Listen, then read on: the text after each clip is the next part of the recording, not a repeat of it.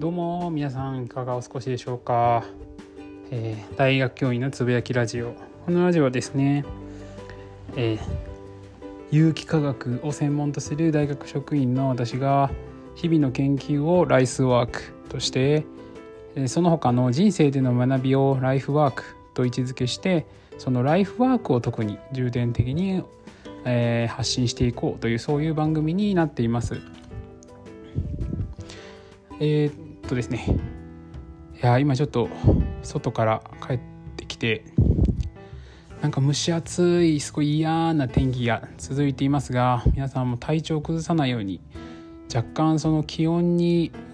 が上がったり下がったりがすごいひどくてあのこういう時にね一番あの体調を崩しやすいあの服とかのねがうまく調整できなかった場合にちょっと体温の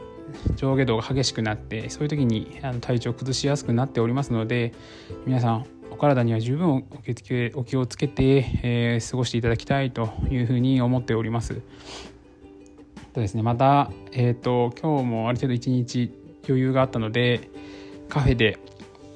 コーヒーを飲みながら読書させてもらったんですけど気づいたら2時間半経ってましてこれいいんですかな？なんか贅沢ではあるんですけどちょっと罪悪感も覚えつつ。だけどなんかいい時間を過ごせたなと思いますしその時に読んだ本について皆さんにまあ少しお話できたらなというふうに思いました。なので今回もですねてかもう最近おすすめラジオ会はあんまやっていないんですがラジオは聞いています。はい。なんですけどちょっと本を今読書にちょっとドハマり中ということで今回も本についてお話できたらなと。今回は、えっ、ー、と Kindle Unlimited ではないんですけれども中古のブックオフで買った本ですのでかなりお安く手に入れることができる本になっています。なのでそんなに新しい本ではない、えー、と6年ぐらい前かなの本だったのでこれを皆さんにお伝えできたらなと思います。それでは本編へどうぞ。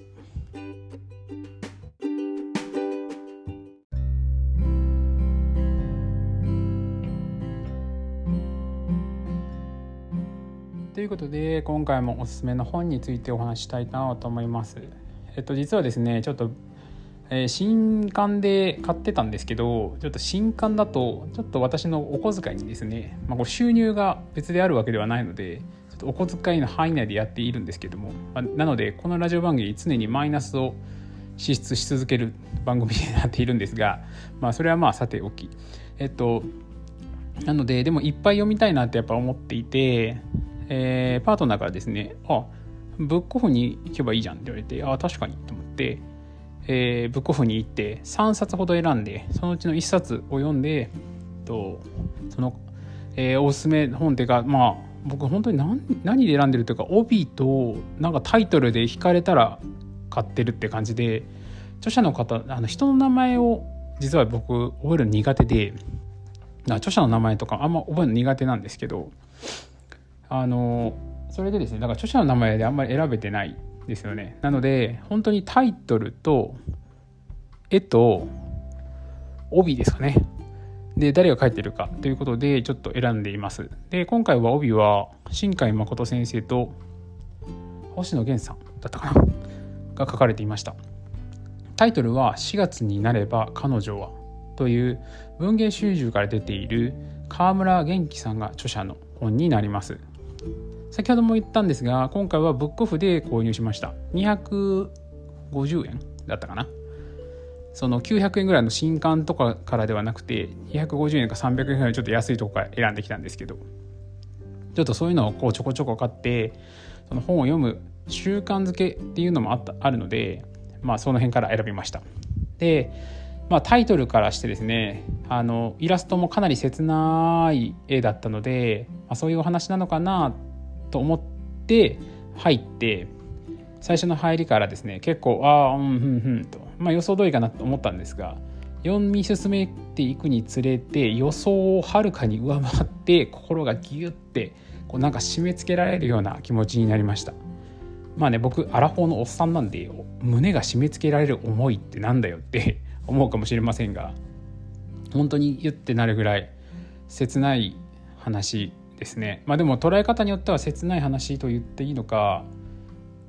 うん。最終的には実は最終的にはなんかハッピーエンドみたいな雰囲気も出ているんですね。だけどこれをハッピーエンドと捉えるのかどうかはその人次第なのかなというふうな終わりだったんでまあでも終始心ギューとなりました。で展開としては何年ぶりかに元カノから急に手紙が届く。でその意味を深く考えようとしないんですね主人公は、まあ、なんでかな？なんで届き始めたんだろうというふうに思うんですね。で展開はもちろんその元カノの出会いやその付き合うまでの経緯であったりとかその思い出などが描写されていてえーと、まず過去の方から遡って話が始まってで現代に来た時にその主人公っていうのは、えーと、婚約者が別で婚約者がいるんですね。で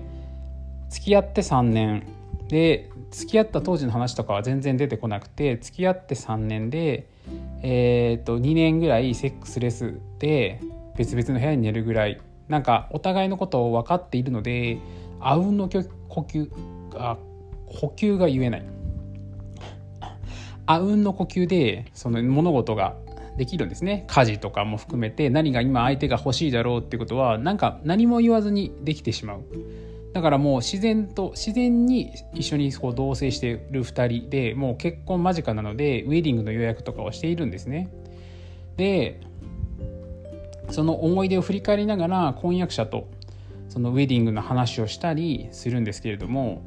やはりその手紙が来て以降そのやっぱりその元カノとの思い出とかその時の気持ちが描写されるんですね。だから本当に僕は婚約者のことを愛しているのだろうか。っていうふうな疑いを自分に持ち始めるですね。でその間に婚約者の妹にこう迫られたりとかですね酔った勢いであるんですけどやっぱ婚約者の妹もあの結婚しているんですがあのそういうふうになんか旦那との愛って何だろう愛って何なんだろう？みたいな。なんかそういうのってよく分からなくなってきてよく分かんなくなる。長ければ長いほど分かんなくなるっていう感覚に妹もなっているわけですね。婚約者の妹です。でなんですけど婚約者の妹に子供ができるんですね。でそしたら、えーと、子供っていうのは裏切らないな。信頼がある。要するにえ恋愛っていうものは永遠と続かないもんだっていうのが定義としてある。な中で子供っていうのはやっぱ永遠に子供の絵の愛や子供からの愛っていうのは永遠に続くもの裏切らないものというふうにあるので安心できたっていうんですよだから結局は常にいつ相手に見かけられるだろうとかそういう愛への不安っていうのがあるんだっていうのがかなりのテーマとしてずっと進んでいきます。で主人公精神科医なのでその辺の相談に乗ったりするのに自分のことは人に相談することでしか整理することができない。自分の気持ちがですね。でやはり整理はできるんですけどかといって何かするのかっていうとそうでもないっていう行動には移せないっていうことが続くわけです。で本当に、えー、そういうふうなこともありでその手紙が来た。なぜ手紙が元カノから来ていたのかっていうことが明らかになってきてああなるほどっていうふうにどんどん進んでいきます。でこれは作品を通してですねやっぱり愛とは何かとか結婚とは何っていうのをずっと問いかけられているような作品かなというふうに感じました。えー、でやっぱり最後の方にですね人を本気で愛した時にああ愛されてるんだっていうふうな自覚もあるし自分のことを愛せて初めて人を愛せるんだ要するに人への愛と自分への愛っていうのは何ですかね全く違うものではなくてどっちもないとどっちもあって初めて両方があって初めて愛している愛されているっていう感覚がつかめるっていうようなことを、えー、著者は言っているわけですね。まあ、確かになるほどなと。でこういうこうストーリー展開とかいろいろあるんですけど最後の最後までこう胸がこうギューッとなる感じで、えー、だから途中でここ今パタンって閉じてしまうとその気持ちが一回薄らいでからまた読むっていうのはちょっと嫌だなと思って まあ2時間半ぐらいぶっ通しで僕遅いんでね。1冊が2時間半。そんなに量多くないんですが2時間半かけてちょっと読ませていただきました。うん、と読め読途中でやめるってしたくないなっていう作品でした。うん、なんでこの本を読んでですねやっぱり大切な人をもっと大切にしようとかその疑う気持ちって多分ずっとあるか拭えないものだからそういうことをも自分をそういう疑いを持ってる自分が悪いとかではないんですよね多分。やっぱりそういう愛しているからこそそれが裏切られた時もしくは消えてしまった時感じなくなった時にでも僕はこの人のことを愛しているそして自分のことも愛せているからちゃんと愛愛せているんだと人を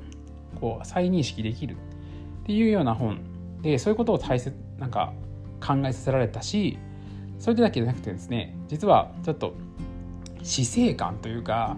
その元カノとかでいろんな人を通じてこう死生観というものもについても考えさせられるようなそんな作品でした。いやもう本当に一言もう本当にこんなことで言葉で締めていいか分からんけど本当に素晴らしい作品でもうなんか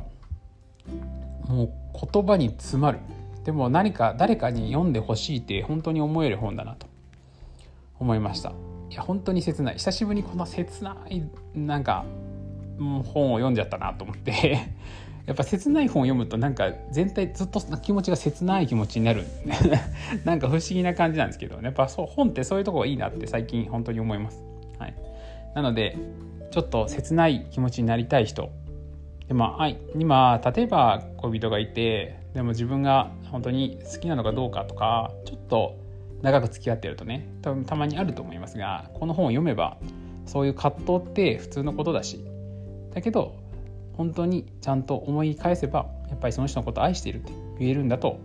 そういうふうに思える本です。是非一度手に取って読んでいただきたいと思います。えー、タイトルをもう一度言うと4月にあ失礼しました4月にちゃんと言わないと4月になれば彼女で文言集中から出ている川村元気さんの